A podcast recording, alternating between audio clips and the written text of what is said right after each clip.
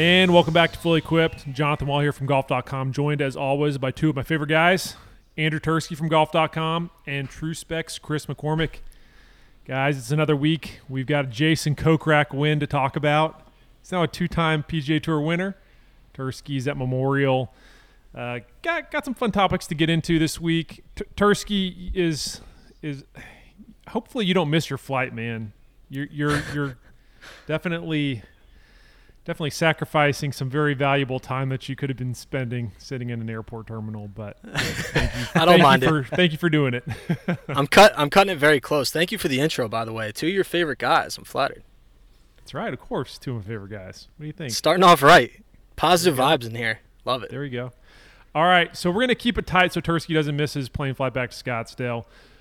Uh, you know, let's let's start off. There's a lot of news coming out of out of Memorial Tursky. You you were there at Jack's place under underwent a, a redesign, but there are some guys that are making some some pretty significant changes. What did you see this week of Memorial? I did walk the course a little bit. Uh, that number five green is like 25 yards to the left. Um, place looks beautiful as always. Got a couple cicadas out there. They were singing. Um, it was raining a little bit today, so kind of had the bag covers on. So not great uh, club photo taking today, but we were out there on got some. Tuesday. Oh yeah, we got a little bit. What do you think's the bit. most? What do you think's the uh, the biggest gear change this week so Uh, far? Putting it, putting it on me. Um, I think it's probably one that that maybe happened last week. That that we I was kind of waiting to see if anybody else noticed it because you had a chance to sit down with uh, JJ Van Wezenbeeck from Titleist, Yep, It's- friend of the sh- friend of the show. friend friend of the show, friend of the pod. Uh, he gave you some some really great insights into Justin Thomas switching to the new Titleist TSI2 driver. Very Not, surprising uh, switch. Yeah, very surprising. Yeah, for sure. he's I- always so been a say that. TS3, TSI3 guy. And Mhm. so I guess he was looking for a little bit more forgiveness and a little bit more launch. And they tried the TSI2 head. He's always in the B. He's always been in the B1 uh, SureFit Titleist setting, which is um, basically neutral face angle and uh, 0.75 degrees flat because he likes that fade bias. And in that setting with his normal um, Mitsubishi shaft, he was kind of spinning it a little bit too much, but he really liked the launch and he was gaining ball speed. So I think he was pretty excited about that head. And then they changed into the C1 setting, which he's never been in before. He's never tried that setting. And that kind of opened the face up a little bit, 0.75 degrees, um, took the loft down. So it was a little bit more open. That TSI2 tends to sit a little bit closed, at least to my eye. Um, I don't know what you guys think about that. So I'm sure Yeah, the 0.75 point the 0.75 degree open face was probably a great thing, and Let's it brought it yeah, and it brought spin down around 200 RPM. He said so. It was kind of uh, a best of both both worlds. Picked up spin, more forgiveness, more launch, and that's what he was looking for. So he pulled the trigger and put that in play. It'll be interesting to see if it stays in the bag. Um, but For that's sure- a pretty big sure. change for JT, who's a guy who's always been in that compact, traditional shaped head. You know, for for a guy like that, you don't expect a TSI two. So that was definitely one of the biggest changes, um, at least last week. Um, I wonder Well, if he's going to stay in it this week. I, I mean, I would think he, he played pretty well with it last week. I, I would think he would, but it brings up a good question, Tursky, is you're going through JT's SureFit settings, which is the, for those that maybe aren't familiar as much with the titles, which is the loft sleeve. Um, you know, most of today's today's modern drivers have the availability to do loft sleeve adjustments, um, changing the loft on the driver incrementally, but it also, you know, will alter. A lot of these drivers will alter face angle as well, and it makes me wonder, Chris how often do you get a golfer who's one knowledgeable about making loft sleeve adjustments when they come in to get fit for let's say, just say a driver and two how how many of them actually have their drivers in a different setting other than neutral because i'll be honest like I, I play with a lot of you know just at home i'll go out and play you know a quick nine and i'll always look in the bag and see what guys are playing and I, mm-hmm. I don't really see a whole lot of guys messing with a loft sleeve on there. It, it feels like they kind of just leave it in the neutral spot. Uh, it's it, neutral is obviously the most common that you see come in, but eh, the the players that do come in with them changed, I always ask the question like, oh, so how did we end up on this particular setting, or you know, have you tried any other settings? And the the vast majority of players that come through the door have absolutely no idea as to why they're on the setting that they're on, or what those what those settings actually do statically to the uh, to the driver itself like I'm sure a lot of our guys out there don't know, the majority of the the fixed loft sleeves that are out there, one degree of loft changes face angle essentially by two degrees. So as you're going to those higher settings or those lower settings, not only are you adding loft, you're you're changing face angle as well, which is going to manipulate mm-hmm. the the bias of that particular head. And most players that come in with a with a different setting than neutral have no idea what they're doing with it. Yeah. What would you say like what would you say the the change in spin rate and launch would be for like the two extreme ends of a typical loft sleeve? Like how much are we actually talking about um, manipulating ball flight? I mean, you really start to be dependent upon the the skill level of the player. So I mean, I've seen I've seen some guys that there's not much of a change at all, and then I've also seen players where all of a sudden oh, hey, we picked up a degree and a half of launch and we've gained you know, three to 500 RPMs a spin, or vice versa. Mm-hmm. We, we lowered launch, we've changed starting direction, we've, we've cut three to 500 RPMs a spin. It, it really just kind of depends on the player, the angles that they create, because you'll see players that will manipulate how they actually swing the club based upon some of those static changes we make in the loft sleeve. So we may mm-hmm. add loft to a player's driver and effectively start to close the face, and then subsequently that player will subconsciously make a change in their golf swing to negate the change we just made to the driver. And there's there's virtually no change. So it's it's always kind of interesting to see what a player does to react to the change that we make to the golf club. Like I've had I've had players where I have gone and opened the face, and then within three swings they're closing the face more than where they were when we started.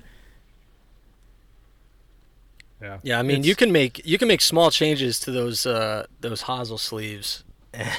It's such a drastic change in, like you said, how the club looks, how it feels, how it plays, physically, how it comes off the face.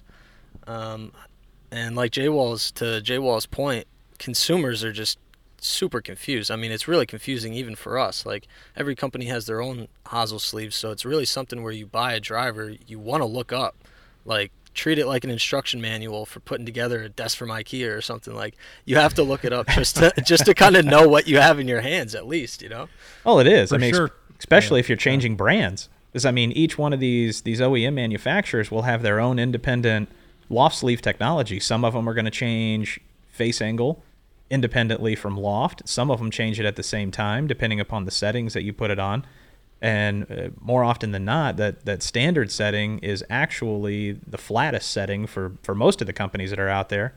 And if you start to mess with some of those those loft adjustments even going lower for example on the uh, on the TaylorMade driver that's going to help us to effectively open the face you're making the club mm-hmm. more upright. Yeah. So it's those, it's those all, are all things that the average consumer isn't considering when no idea when they're adjusting the the loft sleeve and they're going, well, I want to I want to lower the loft on my driver one degree. They all they're thinking about is in, in, a, in a vacuum, so to speak. They're just thinking loft down.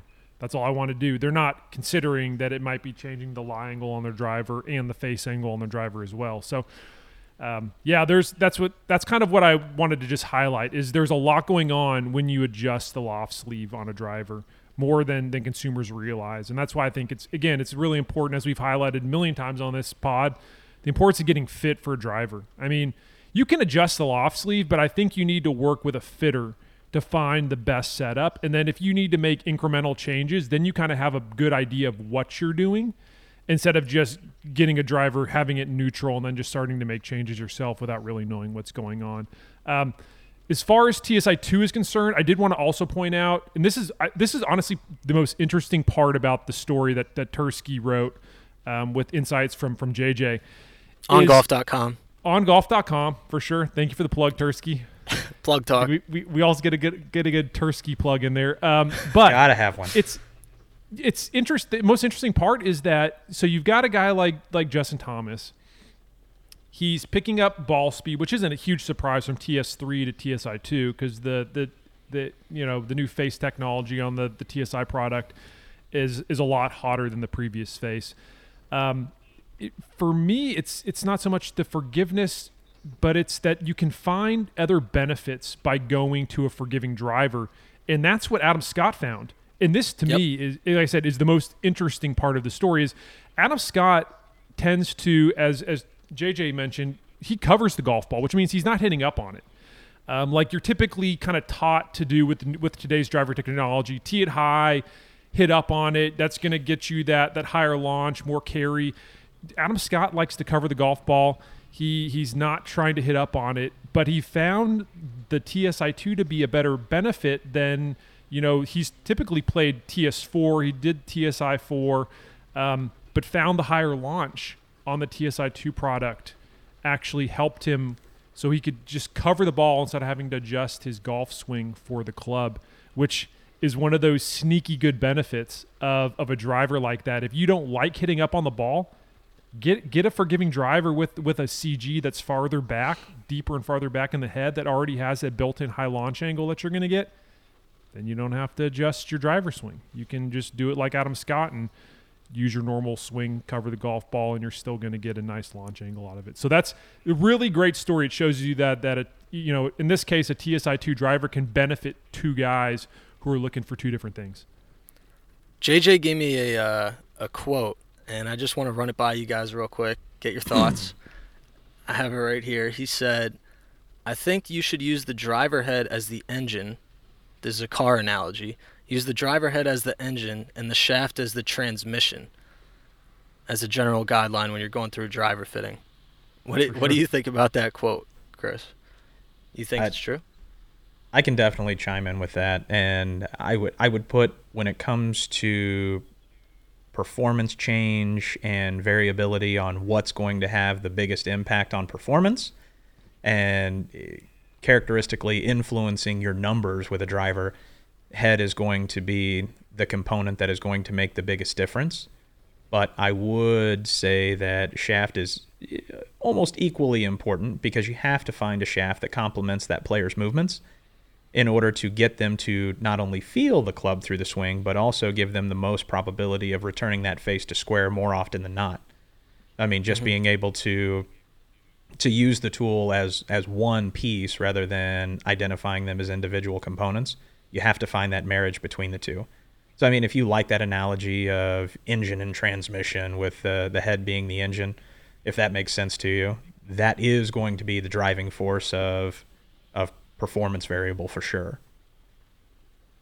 So I wouldn't Personally, I'm not a huge car. I'm not a huge car guy. It makes more sense to me in terms of golf equipment, but I Sure. know there's probably more people that are into cars than uh, than golf equipment. So Yeah, I, I, I agree. I agree with him. I, th- I think you know, I think there's there's different schools of thought.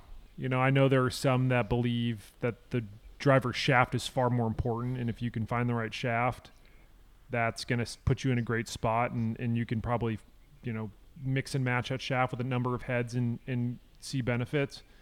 Um, and I know some that think the other way that you got to start with the head. You got to find a, a head that works for you. And and I and I tend to agree more with that because you know yes the shaft is very important but the head is not just from a performance standpoint but also from a look standpoint. Um, i know more more golfers are gonna gonna really take to a driver because it looks good in the address position. And if it looks good you know that's that's kind of half the battle right there. You're, you're probably to play better. It sounds crazy but if the driver doesn't look good it looks shut to you or or open or whatever you don't like the crown you're gonna be you're gonna be negative from the start, and and that's that's just the worst possible place to be in when you're looking at a driver that you don't have confidence in. Even if you're hitting it well, I I mean I talk to more pros that talk about the importance of of feel and looks and what how important that is. You know I think of Sergio as one guy. You know he's he's not putting as much of an emphasis on on launch monitor numbers as he would on on the feel of the club and and how it looks at address. So. Um, I think that's to me. I think driver would probably be one, and you know, yeah, sure, you, you could make a case for shaft as well, but I'll go with head. You touched on a little point there where uh, JJ kind of emphasized. I asked him, you know, what amateurs kind of get wrong with their equipment and fitting and, and all that. And he was like, don't just snap your head back and look at the numbers like immediately as the ball takes off. Make sure you're looking at the flight too, because that's a really important part of the process. And that's what you're going to be looking at on the course. So if you're not actually comfortable with the real ball flight, the numbers aren't going to matter much if, uh, you know, you're in the rough or the trees or you're just not comfortable with the look. Agreed. For sure. For sure. I mean, we, we can can- keep going on this topic for sure. Yeah, we could switch over to, to topic number two for Memorial, which is also a pretty interesting little tidbit. yeah. With uh, so John so Jon Rahm when he goes to to Callaway, he gets into the two ball ten Odyssey. The golf equipment internet kind of explodes. Everyone wants it, and this week he trots out there with a Odyssey White Hot OG Rossie slant neck with no top lines on it. This thing so is classic. pure, yeah, so that's pure. classic. Steel shaft on there. Um, So no more stroke steel. lab. No more stroke lab. And he had a double bend neck, right? In the two ball Uh, 10. I I believe so. I'd have to go back and look at pictures. I, I'm pretty sure he did. Um, Okay. You know, this the slant the slant is is kind of when I hear that, it's like okay, that's that feels like it's more in line with with the spider that he had previously Mhm. that he had a ton of success with and, and that he used. Um, you know, again, he he also was using a steel shafted product, so maybe he's just trying to get back to to more of a of a spider feel, something a bit more traditional. Um, the one thing that did surprise me though, guys, um, was was he changed inserts. I noticed Yeah. that you know he was using a a very traditional white hot. He actually switched into the micro hinge star at the PGA, though. yeah yeah he did. So it's, Yeah. it's, it's been in there. So he but he's still keeping it is is my thing. So Yep, he's yep. he's it's not like he's going back to the white hot that he had previously. He's staying with that that micro hinge, which is which is a touch on the firmer side, and uh, has a bit more tech involved than than the regular white hot. So yeah, there's a lot going on with this putter, but it does kind of make me think that he's trying to find something that maybe feels a bit more like the the TaylorMade Spider that he used. It's got to be right on the money right there. I didn't talk to Rahm himself, but I'm I'm sure that's what he's thinking. But Makes that putter sense. is clean looking. I think the Yeah. demand is going to end up being pretty high I on was gonna say uh, now now the- everybody's gonna want that putter. yeah the top lineless um, Rossie classic. Yeah, yeah. It's it's interesting. Every time I see a guy with a with a naked top line on their putter, it, it just makes me think of the Jason talking to Jason Day one time, and he you know would go back and forth between line no line, and I asked him when he had he'd, it was Jesus probably six years ago now um, when he had gone back to Itsy Bitsy Spider, and I, I said, why why did you get rid of the the top line? And he said, you know, I was becoming so reliant on that top line when I was putting Mm. that I really was losing a lot of my feel and, and a lot of the things that made me a good putter. So he got rid of the line. So it, it forced him to, to rely more on his senses, more on his feel, um, visualizing, you know, the line of where he wanted it to go. And that kind of freed him up, is what he said. So it does make me wonder sometimes when guys go from using a line to no line, if they're trying to do something similar, maybe they're just trying to kind of really hone in on the feel and not become maybe so mechanical and relying so much on that that alignment aid. You see that a lot, find- Jay Wall. Yeah.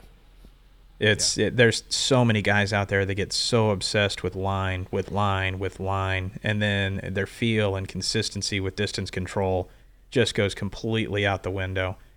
And I'm I'm a Yeah. huge fan of no line for me personally. I'm Yeah, I'm definitely one of those guys. I I fall into the rabbit hole of I get so obsessed with starting it on the perfect line and then speed and consistency is just in the toilet. Yeah.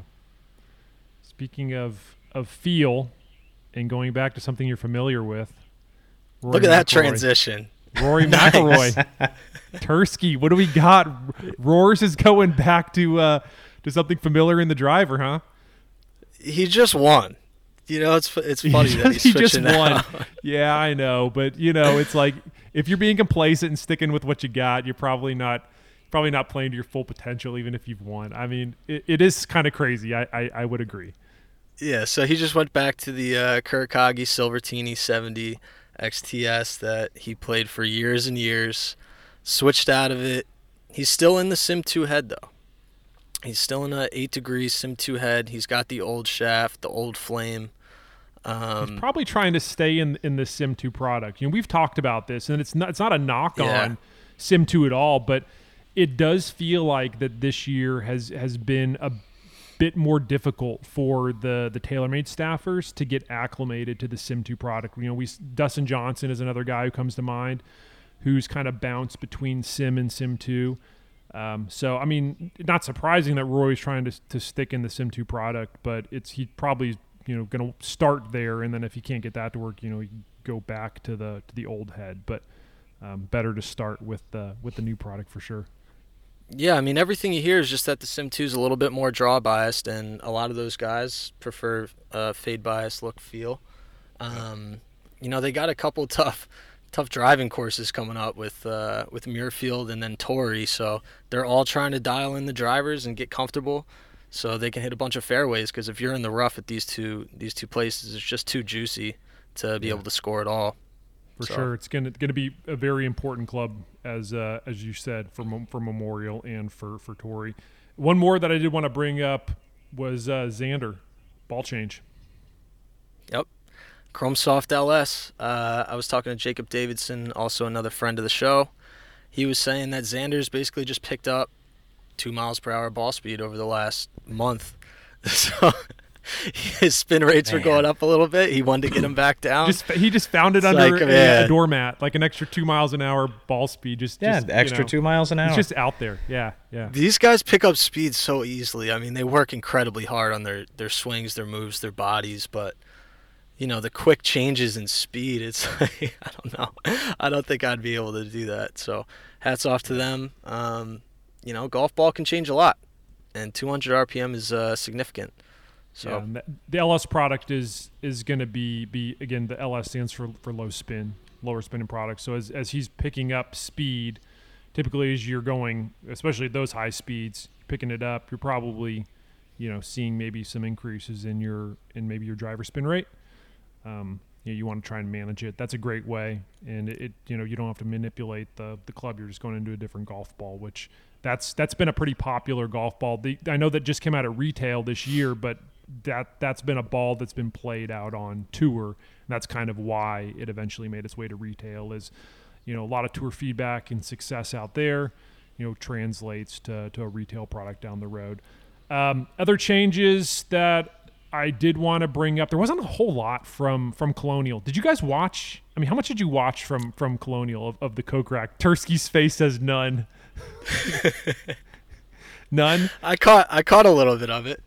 Yeah, okay, that means none. I'm a Chris, golf How much I'm a golf watch? fan. I'm Whatever, a golf fan. don't So at the believe end it. of I the don't day, believe you it. know, Nope, nope. You didn't watch. Chris, I watched the last much- couple holes.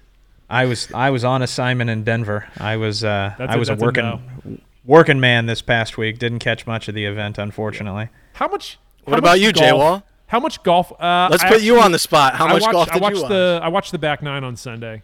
Uh, you know, Okay. that's not. Not I was bad. just going to ask this, not not not to take it off the rails like I tend to do sometimes, but how much golf do you typically watch on a weekly basis? How much live golf? Let's put it that way.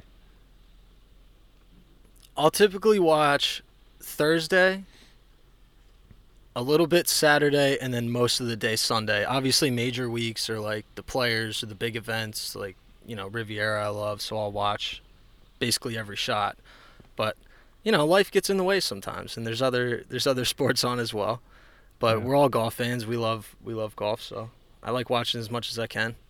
Chris This week was this week was a little exception though. I Yeah, didn't watch too whatever. much. didn't watch any golf. Didn't watch speed. No speed. After love. that, after that high of the PGA Championship, though, you kind of need you need that mental break. Yeah, yeah. I hear you, Chris. How much? Live golf for me, Live almost golf. zero, almost zero. If uh, if I have an opportunity to actually sit and watch some golf, it's usually when I'm back in my hotel room and uh, working on emails that I missed throughout the day. You are the busiest man in golf. I I will. Uh, I'll fight anybody who says otherwise. I I mean, Yeah, I you watch have every I don't- excuse in the Yeah. world, Chris. He he does. I've my excuse is just kids and you know again life getting in the way. I'll watch Thursdays just because it's more more selfishly for the job because if there are any changes Yep. it's you're trying to kind of confirm stuff. Um, after that probably Sunday. You know, I'll watch back 9 if it, if it's, you know, somebody that that I enjoy watching. But but for the most part, yeah, it's it's tough. So would you I say mean- would you say per per week you spend more time on Getty Images looking at shafts and club heads than you do actually watching them swing? Hundred percent, yes. I spend way more time on Getty than I do watching live golf. Hundred percent, The yes. king every of week. the king of Getty Images. yeah, the man. king, the king of Getty images. That's me. Um, I, I, no shame in admitting that I do. I definitely spend more time there perusing photos and zooming in as as, as close as they'll let me get on those high res images. Um, but yeah, it's there again. Like I said, wasn't a ton going on last week. The, the I guess the highlights would be Justin Rose went back to the TaylorMade P730 irons. If you're familiar with Rose and the TaylorMade connection, you know he spent two decades with with TaylorMade, and you know eventually split to go to Honma, and then that didn't work out, and so he goes back to the TaylorMade, the P730s at Bay Hill. That was kind of when it all started, when we all realized that they were officially official, like that they were done. He didn't have a single uh, Honma club in the bag at that point. So Yep. back back to some blades that he's familiar with.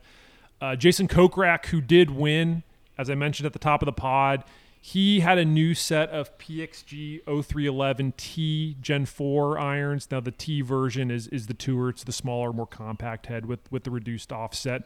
Um, pretty good when you win with a new set of irons first week in the bag. So um, that was probably the highlight for the winner. And then also Steve Stricker dropping his Odyssey White Hot number two. That putter's been in the bag for eons for a White Hot OG number 7S, so the the slant neck mallet, and uh, had a chance to win. I was actually looking forward to kind of diving a little bit deeper on that, but but Steve didn't end up winning uh, the the Champions Tour major. So um, those are probably I'd say the highlights from from Colonial. But again, a lot going on this week at Memorial that that Tursky covered in, in full detail. One other thing that I did want to point out before we get to this week's interview. Did you see what hit the USGA conforming list? I know Tursky did. I know, Yes. I know he's I know he's doing cartwheels. Yep, I see some of the listener, listeners in the Uh-huh. comments on the photo too. Uh-huh. Like Tersh is gonna love this, and Yep. yes, I can confirm I am very very excited for this one. Tursky is is very excited about this one. The new TaylorMade 300 mini driver. Interesting interesting name. I mean, 300 series for TaylorMade. I would I would contend that's probably one of their one of their best drivers drivers ever. Three I mean 300 uh, but it, it goes back it goes back a while. I mean that's that's not a that's not a driver that I think a lot of people I mean especially if you're on the younger side you're not you're not thinking like oh yeah I remember that driver I played it I mean that's that's kind of going back to the I mean 300 series was still using steel at that point so it will be interesting to see you know we, we had the original one which was which was named after the Pittsburgh Persimmon which is going all the way back to when TaylorMade first started. So now we're getting another classic in the 300 mini driver. They're they're kind of sticking with some of these classics. It makes me wonder how much of this design is based on kind of the original driver profile from that 300. What do you guys think? I hope it's like a replica, just with modern technology. like that's that's honestly be what I want. That would be cool. They are, are they going to put the V sole in it and, and call it a day? Yeah, give it the same crown look. Like make it look exactly the same, and I'm on board. They would sell Yeah. a bunch of those, it does and I look think a they lot are going to sell like- them re- regardless. But it- it does look a lot more like the driver than it does the fairway. I remember the fairway kind of having like some some very subtle, almost like rails going along the bottom. Um, it the the head shape, and we we posted photos. It's up on the Fully Equipped Instagram account at Fully Equipped Golf on Instagram. There you go. There's yeah, the plug I was looking the for. Plug. And uh, anyway, go take a look. Tell me what you think. Tursky, like I said, nobody's going to be getting that one before Tursky. I'm sure he's already got a call into TaylorMade asking for the first It's on the way. Line. Uh huh. Yep. I got DMs. I got DMs out. I can't wait. To, I can't wait to test it against the Aeroburner But, Mini. but it was not Seriously. at Memorial, correct? Was not at Memorial. No, nope, Okay. didn't see it. I figured if it It's was, it that would have been the first topic. It would have been the first topic. You probably would have had a head in your bag uh, on your way home for sure. That would have been But up we'll on Instagram immediately. But I'm hoping it's at the U.S. Open and I'll get to see it. And I just, I'm just gonna point this out. Did you see that there was a lefty version on the conforming Ooh. list? That's exciting. Yeah. So, you know the you know I play lefty and righty, right? Yeah, I know you do. You you I gotta get a righty and lefty I know, version. I know what. A, just for for those of us who actually play the, king game of the lefty, mini driver. Yeah, the king of the mini driver. You're gonna get both. Um, Yes. You're gonna go. You're gonna go two mini drivers, righty and lefty. That's it's gonna be. You're gonna blow our minds the next time. I'm gonna one up Phil. We, although we might we might be teeing it up next week. Unfortunately, without without too many drivers, there's a chance we might have some we might have some news next week. I don't know. We'll see.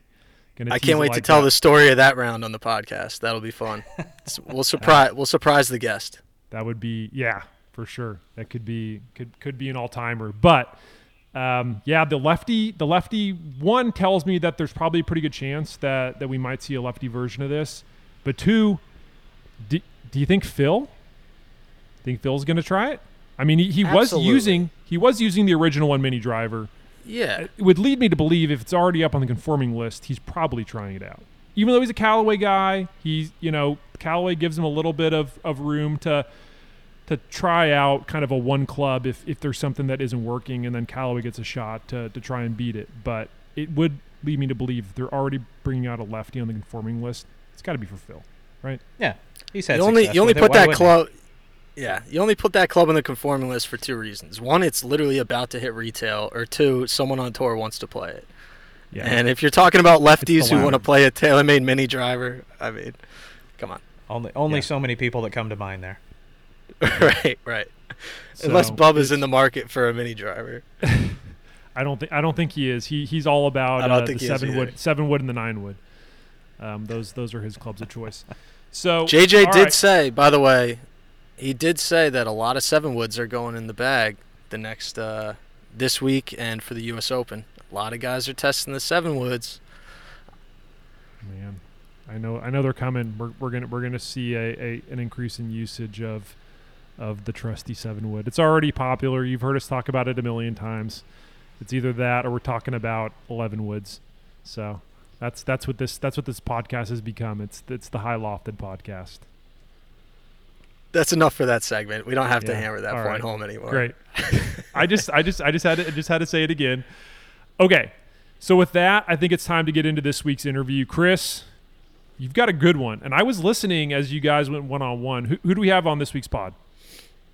So this week, uh, actually brought in a uh, personal friend of mine, Joe DiChiera, who's uh, who's a biomechanist and 3D expert.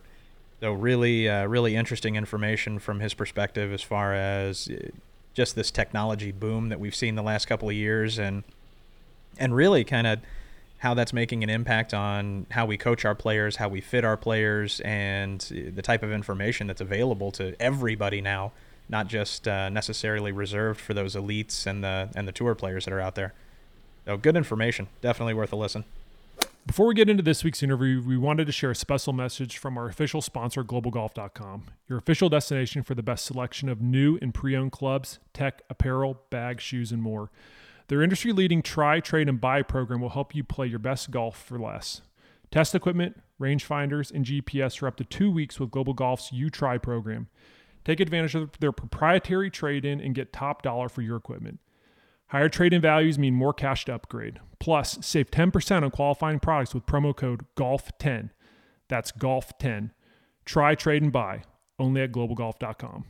Promo code GOLF10. All right, for our interview segment this week, we are coming to you with a good personal friend of mine, Joe DiChiera, who's a uh, local coach and director of instruction at Ancala Country Club here in Scottsdale, as well as a 3D and biomechanist expert. Joe, welcome to the show here, my friend. Thanks, Chris. Great to be here with you. So, wanted to bring you on uh, today to kind of talk about. We see more and more technology starting to pop up on tour, and more and more technology being incorporated in not only instruction but also personal use. And I mean, all over the YouTube videos and all over the internet, people are just there's more access to technology and launch monitors and and it, basically any component of uh, biofeedback and Sure. it, everything. It's all out there. Yep. So wanted to kind of bring you on and uh, and get your take on what is it that is now all of a sudden causing this new buzz and kind of take a deep dive into what it is that you do and how it helps players on basically every level. Uh, absolutely, yeah, and you're 100% correct. You know, we're living more now than ever in a data-driven world, right? So when it comes to that data, we need a, a measurement device, whether it be the launch monitors to measure the club and the ball, or these 3D motion capture systems that measure really the kinematics of what the player's body is doing. Um, it's now just becoming mainstream, but 3D has actually been around since the early 2000s, if not even a little bit uh, earlier than that, but it was never accessible at a level like it is today to the everyday coach. You know, it was always reserved for gait analysis labs and biomechanics labs at universities where they'd have these hundreds of thousands of dollar systems that used what we call optical uh, camera base, like kind of like how they make movies, right? Now we have a world where wearable technologies are not only affordable but incredibly accurate. So the technology that I've used in my career from you know the beginning of using 3D has been these what we call inertial sensors or IMUs. Essentially, they have the same components that you might have in your iPhone that measures bend, side bend, and rotation of whatever it is that the sensor is on. Sure. Um, you could have there are sensors out there or systems out there that have a number of different sensors in them from one all the way up to 16. You can go crazy with it and measure all these different movements, right? Um, but at the end of the day, we're trying to get data. We're trying to measure what the player is doing objectively so that we can then make informed decisions on what that player needs to not only improve their performance or higher their ceiling of performance, but at the same time reduce the risk of injury and maybe even create a little bit more consistency over the course of uh, whatever they're doing in terms of playing, right? If it's one round as a as a recreational golfer, or if it's a four round tournament for a professional level player. Um, your question on you know how does this apply to all levels of players? You know, I get that question a lot. You know, I, at the club, I bring this system out, and immediately a lot of the members say to me, "Well, I'm not good enough to put that on." Well, I, I think it's quite the opposite. You know, I think it has more application for the recreational golfer because, again, as the skill level regresses and the handicap is a little higher, these players tend to have a little bit less awareness of where their body is in space Absolutely. and what they need to do in their golf swing. So to have this objective feedback of measurement to say to them, you are feeling X, but reality is why And when Feel we versus real. feel versus real, perception versus reality, and then we can bridge that gap, which is the, the most important piece for any of the players.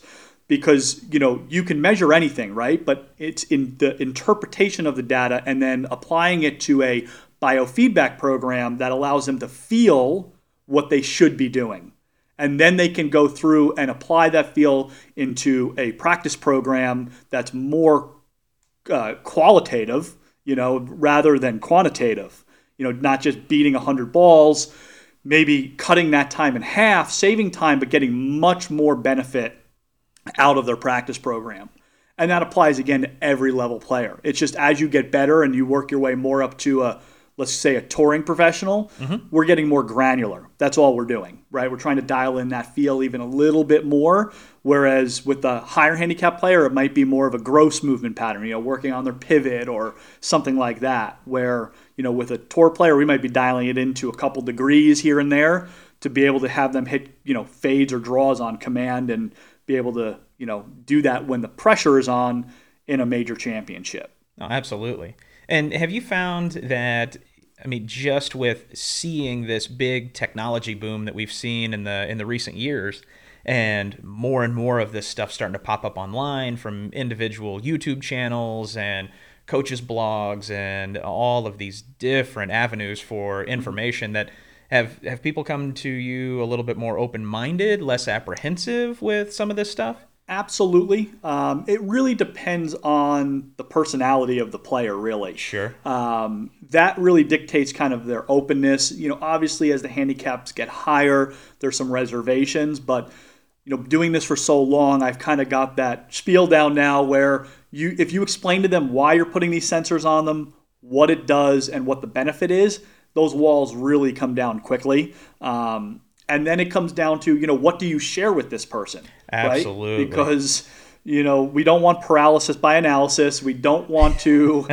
overshare and you know complicate the situation. But there are times where you know i've been working with you know very successful guys. You know they might be engineering background. They love the numbers right? So it's this give and take a little bit of what do you show them, what's the right amount, and then how do you turn that into an actionable program that they can then benefit from and get better at golf with, uh, rather than just spitting numbers out at them. I think that's the art of using technology, right? Because we have the science of it, and then we have the art of coaching, and that balancing act of how to interpret the data and then how to uh, turn that into actionable uh, insights for the player and then communicate that well to the player to get them to do what you want them to do is the ultimate combination of this using technology. I would agree with that 100%. There's I can't tell you how many times that I've had a, a coach that I've been working with or a coach that's come in while I'm doing a fitting and just the way that they communicate to the player and you see the player just switch off just with how they're relaying information. Oh yeah. And I would I would agree that what really helps to differentiate a quality coach or a quality fitter anybody that's in our industry is just being able to interpret your particular player's needs and then communicate the information that they need to know, not necessarily what they want to know. Correct. But what they need to know in a way that kind of gives them that aha moment, that light that comes on and they Absolutely. go, "Oh, now I get it." Absolutely. And how many times do you get uh, in in your profession? I know with me, I get it almost daily when you are working with a client and you get the phrase, "I'm a feel player." Mm-hmm and nonstop. The, oh yeah, and then you have to have that conversation with that feel player. That while your interpretation of how your body is moving or what your club is doing isn't like we talked about necessarily what's going on, mm-hmm. and it's a very delicate conversation, in my opinion, to say, okay, well, this is what you're feeling, and it's producing X result, but in reality there's a manipulation that's happening that compensations along the way. Yeah, exactly. Yeah, and there it's skewed because that field player is really just focusing on a feel of what they think that they're supposed to be doing. But what all golfers need to understand is that nothing in the golf swing happens in isolation. Sure. Okay, so if you're feeling something and feels change by the way. 100% you know and and depending upon how much you play they can change daily weekly or monthly you know it could change often. So i always tell those field players because they're the hardest ones to convince but once you convince them they're there forever. Oh yeah. Um, this measurement technology provides a baseline for your feel so that then if you lose it down the road we can always come back to the objective data and say, okay, here's what you were feeling when you hit this shot that was, you know, your ideal draw on the screws, and then recapture their data with what they might be feeling that day. And we could, you know, with a with a knowledgeable coach, you can clearly see what the difference in the data is and get them right back to a feel that works faster before it starts to spiral out of control and they you know might go into a slump right with you know at the at the tour level. That's an amazing point.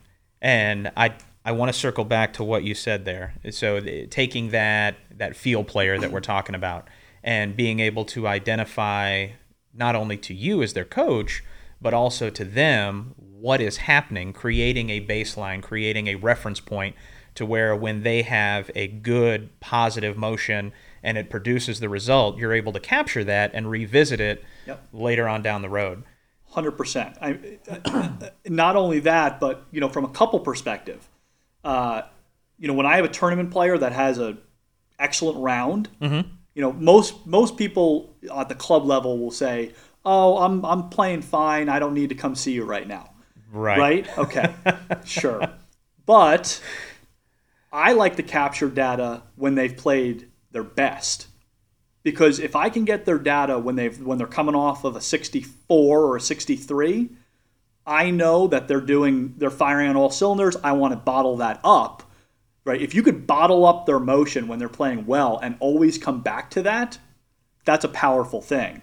Not only that, but from the perspective now of where we are with these systems, there's a 3D system on the market right now where you can put it, the sensors on the player and they can go play around at golf with it and you could download their round afterwards. Now think about how powerful that is from the perspective of the range swing versus the course, the first tee swing. Absolutely. So capture data. So what I like to do with players is I capture data without a golf ball first, practice swing to mm-hmm. see what they their natural motion would be. Then with a ball, then trying to hit a ball to a target on the range, then on the golf course because I want to see what breaks down and where it breaks down at each one of those levels so that at the end of the day we could say, okay, when it counts on the first tee, let's see what your motion becomes and then how do we get around that or how do we improve that?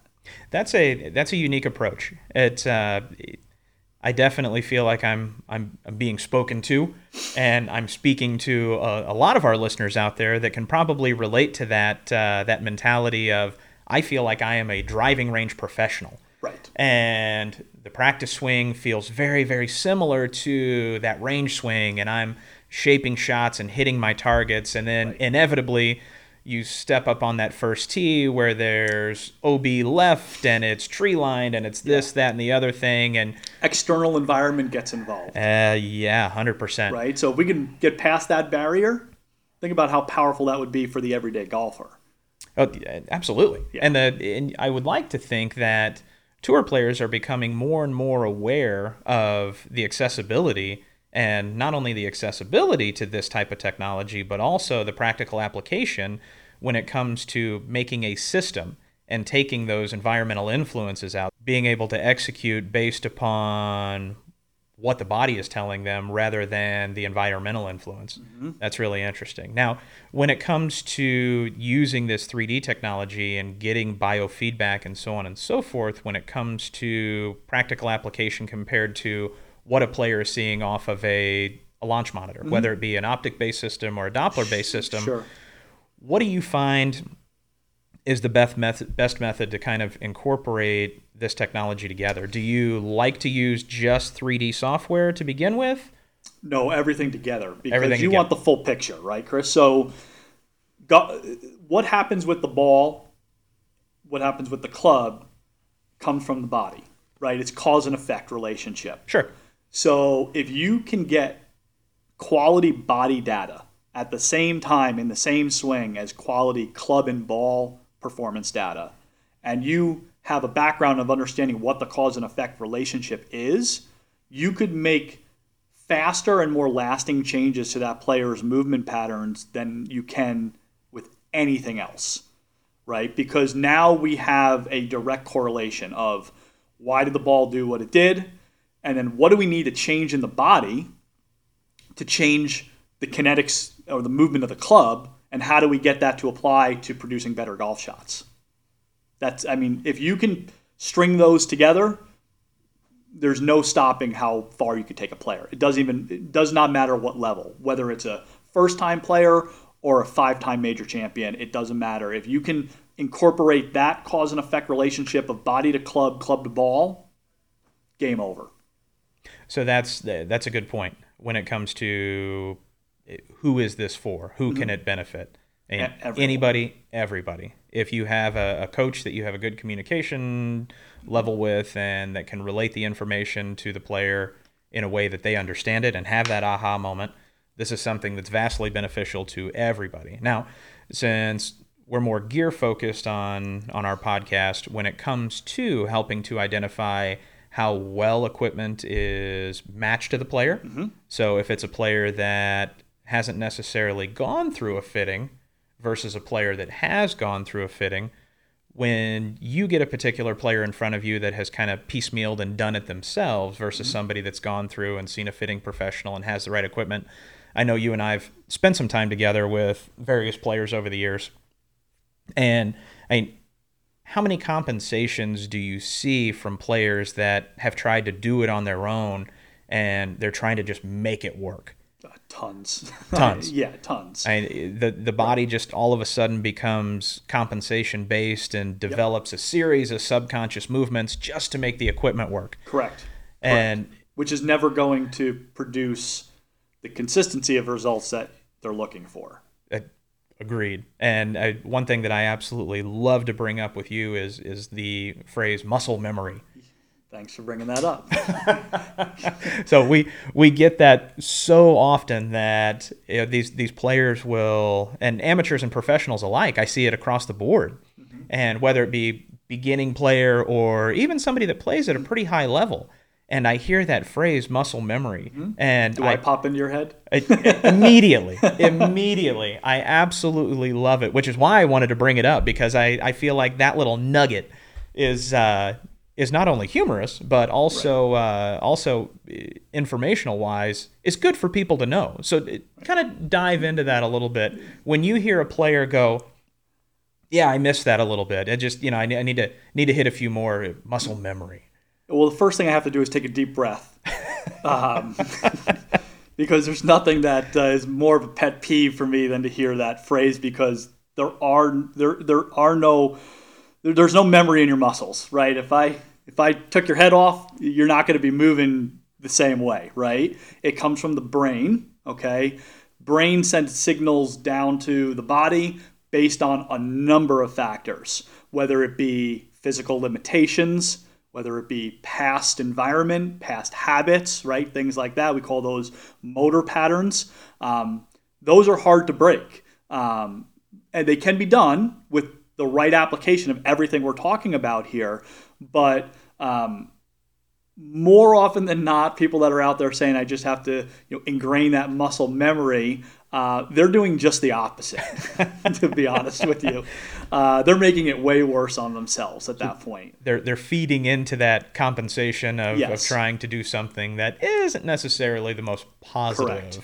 because they're looking for immediate gratification, right? Sure. And that's the hardest part about changing a movement pattern. Because when you do when you have to change movement pattern, there is a period of time where the outcome might regress. It's just the way it is. Um, and you have to be willing to push through that and focus more internally versus externally, right? So if you can focus internally and make, you know, a new movement, a new feel, trying to do something with your your movement patterns to be what you're focused on and use that as the grading system regardless of where the contact is, you know, the contact will get better as you get more uh, adapted to the new movement, right? The brain will reorganize itself. It'll start to improve the output, but without really overriding the input, the output will always regress. And that's why you'll see players that take a lesson, maybe, you know, like a traditional lesson, you know, where they're just getting eyeballed by the coach and they're just telling them to do something like, you know, keep your head down or whatever, you know, that might be. You, you guys couldn't see this out there, but when when Joe made the comment of traditional lesson, there was there was air quotes there. Oh, in So, uh, yeah. in our in our modern day uh, instruction and club fitting era, the uh, the traditional lesson of a of an eyeball doesn't necessarily it. fit the bill for No. for most of us out there that actually want to get better at golf, Right. and also want to get the most out of their equipment. Right. And and this my, my point with that uh, that angle was those are the players that you see, you know, take that lesson. Maybe they got lucky and something worked, but it's going to work for a week, and then then they're all of a sudden either coming back to the coach or they're sitting up at 11 p.m. in their bed scanning through YouTube trying to find some videos of something else that'll work. Trying to fix it. Trying to trying fix to it. find the Yeah. uh, trying to find Yeah. that magic Taking the wand. DIY or- route. Yes.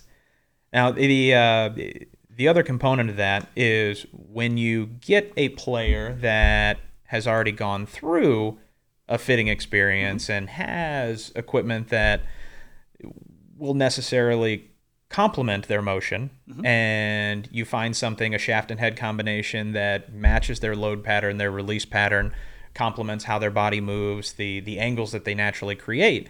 I get a little bit of, of pushback. Well what happens if i change my swing? And correct me if i'm wrong when i say that the likelihood of you being able to the average player now mm-hmm.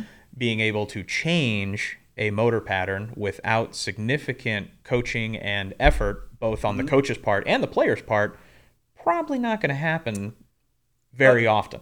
slim to none. Uh, and from the perspective of being able to change it enough to make a difference in those metrics and specs that they were fit into, probably not. Sure. Probably not. And if and if they did, fantastic. You're going to be playing at such a higher level. Go get another set of golf clubs. I was going to say I'll, Right. I'll I'll bring them back Yeah, in and bring 'em and- back in. and refit them Right, for free there. right. Yeah, it, uh, it it never ceases to amaze me how often the the player is apprehensive to make an investment in their equipment because of the position of their golf swing. And I always try to tell players, you know, if you struggle right now, today, when you come see me for a fitting with a hundred yard slice, and your body motion is in your mind all over the place, mm-hmm. and then I start to show them some of the the data points and the fact that that very unique swing, let's say that they have, Yep. is actually repeating, and the angles that they're creating are repeating. What's not repeating more often than not is the consistency of face angle at impact. Right. But if all of a sudden I find a shaft and head combination that matches how their body moves naturally, and we take that 100 yard off the planet slice Right. and find something that gives them a 30 yard slice, mm-hmm. motion is still going to produce the same ball flight. It's the same pattern, right? That's what the players have to understand. You're just doing it from a, you know, you're taking the 100 yard slice down to a 30 yard slice with the equipment. I might be able to take the 30 yard slice down to a 10 yard slice with some pattern changing, or I shouldn't say changing, I should say pattern reduction. Because the pattern with like these that. players is probably going to remain the same. We're just tightening the bell curve sure. right? Really, they're not going to need new equipment unless you completely change a pattern, which is so changing a pattern and reducing a pattern to make it more functional are two completely different conversations. We, get, we need to say that again. you can You can reduce or improve your current pattern, okay, in terms of the severity of what the misses are. And that's going to help you play much better golf. But to change a pattern, a movement pattern, really takes, we're talking years, right? I mean, you look at what Tiger did, you know, we're talking years and years. And even Tiger, if you look at when he went through all the swing changes, mm-hmm. he still had many, many aspects of older patterns that carried over, right? He just changed certain aspects. So I would argue even he didn't change his pattern completely. And this is somebody that has a work ethic. I mean, Second to none. uh, right? Yeah. And arguably the best, if not one of the best players that have ever played the game. Correct. And somebody that is very in tune with how his body moves, Right. the the feel that he's getting with. So the person that wants to play once a week and not hit any golf balls in between, Sure, trying to change change We're- a pattern, we're is- probably not going to see much change. We're not going to see much change. So No. in in saying that if you get a good fitting and if you are working with an instructor, I always tell players that the clubs that we fit you for today will only perform better and more consistently as the body motion improves Correct. Mm-hmm. and that pattern becomes more consistent. Oh, would you agree with that? I would totally agree with that. so kind of changing gears and talking now about some of our tour players Sure. and tour players that you've worked with in Mm-hmm. incorporating some of this technology. Before we got on the air, you were you were kind of talking about Padraig, Mm-hmm. and despite the fact that he is across the world, Right. you guys have an opportunity to connect Sure. with this tech, and he's able to send you some of the data. Let talk about that a little bit. Yeah, so I've done, uh, you know, I've helped Padraig out a little bit with his uh, uh, the kinematics of his movement. Right, he has a 3D motion capture system at his home in Ireland, um, and I would help him interpret the data, and then I'd help send him programs that you know got him to feel what he was trying to achieve in his golf swing. So we did this 100% remotely. Uh, never saw him face to face in a traditional. There's my air quotes again. Sure. Traditional lesson environment. Traditional lesson. Um, so he would capture data in his simulator at his home, send the data to me. We discuss what his goals were, what he was trying to do in his swing. Um, a lot of guys on tour right now are trying to get more distance, so it mostly revolved around speed.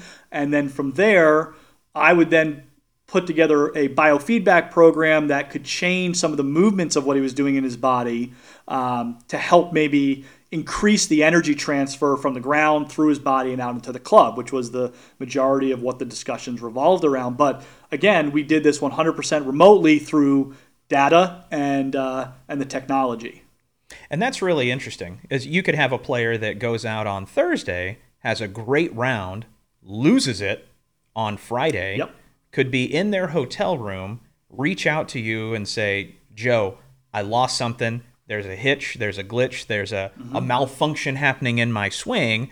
Put sensors on in their hotel room, make swings without hitting a golf ball, and you're able to interpret that data remotely and go, mm-hmm. "Yeah, here we go. Sequencing is off here." Sure. and something is happening eh, uh, with with body motion and, and and it could be from the instruction perspective or from the physical perspective. Another great example. I'm fortunate to be very close with the guys over at TPI, Dr. Greg Rose and Dave Phillips. Um, and I had a great opportunity to spend a morning with Jon Rahm collecting his 3D data to help uh, Dave take his. Uh, uh, Jon goes to TPI, so they wanted to get some data on him. And from Jon's perspective, I mean, his swing is very simple. Sure. Not a lot can go wrong.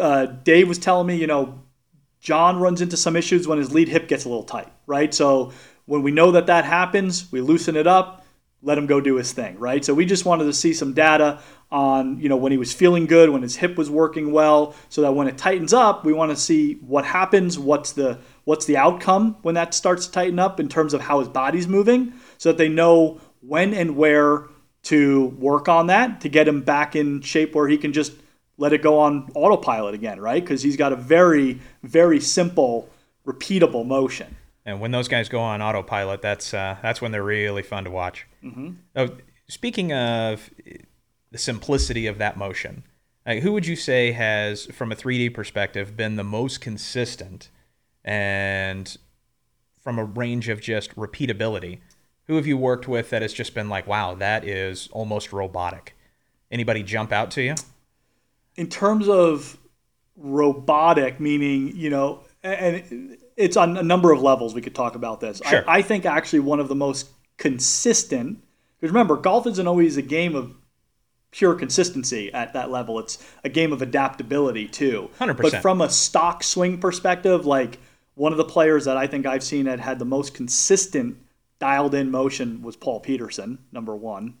I would oh say. yeah Um, you know, Paul played on the European tour, so you know, still still out there. But in terms of like having Paul go make hundred golf swings in 3D and trying to find the difference, it's like trying to find a needle in a haystack. um, you know, from an efficiency standpoint, the best golf swing on in 3D that I think I've ever seen from an efficiency standpoint was probably either um, Elkington or, or Ernie Els. I would say okay from a from an efficiency standpoint. interesting Yeah.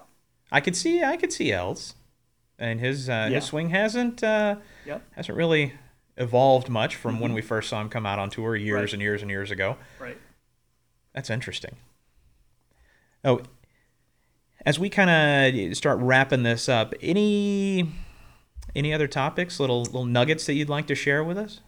You know, I think speaking to the golfer out there, you know, don't be afraid to go find a coach that uses 3D. I know it might be a little bit intimidating uh, because it's something new. It's something that you've never done before. You don't, you're not quite sure about what you're going to get as an outcome. Sure. But I can only tell you that if you find the right coach that understands the data and can relate that to you in an actionable way, the more data, the better, in my opinion. Right. I, I don't But- disagree with you. If you have a coach that knows how to relay that data to you uh, in a way that you can understand it and can go take that into something to do on the golf course.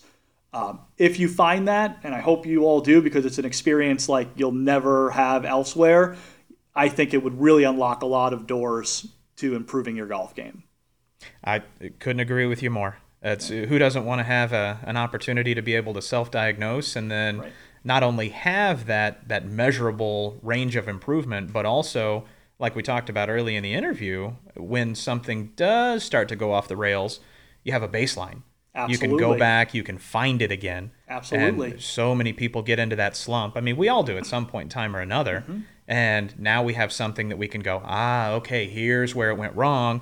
Here's what we need to do to get it back. Love Mm-hmm. Yeah. that. Measure, don't guess, as I like to say. Love it. Absolutely love it. Well, Joe, we really appreciate you being on with us today. And Thanks for this having is me, uh, this Loved is it. not the not the last time we'll see you, I'm sure. I hope not. So we'll talk to you soon, my friend. All right, Chris. Thanks, bud. Thank you. And that'll do it for episode 93 of Fully Equipped. Thanks again to Joe for the time. Lots of great insights there. If you're looking for more information on gear, you can always check us out on social media. We're at Fully Equipped Golf on Instagram and at Fully underscore equipped on Twitter. See you around.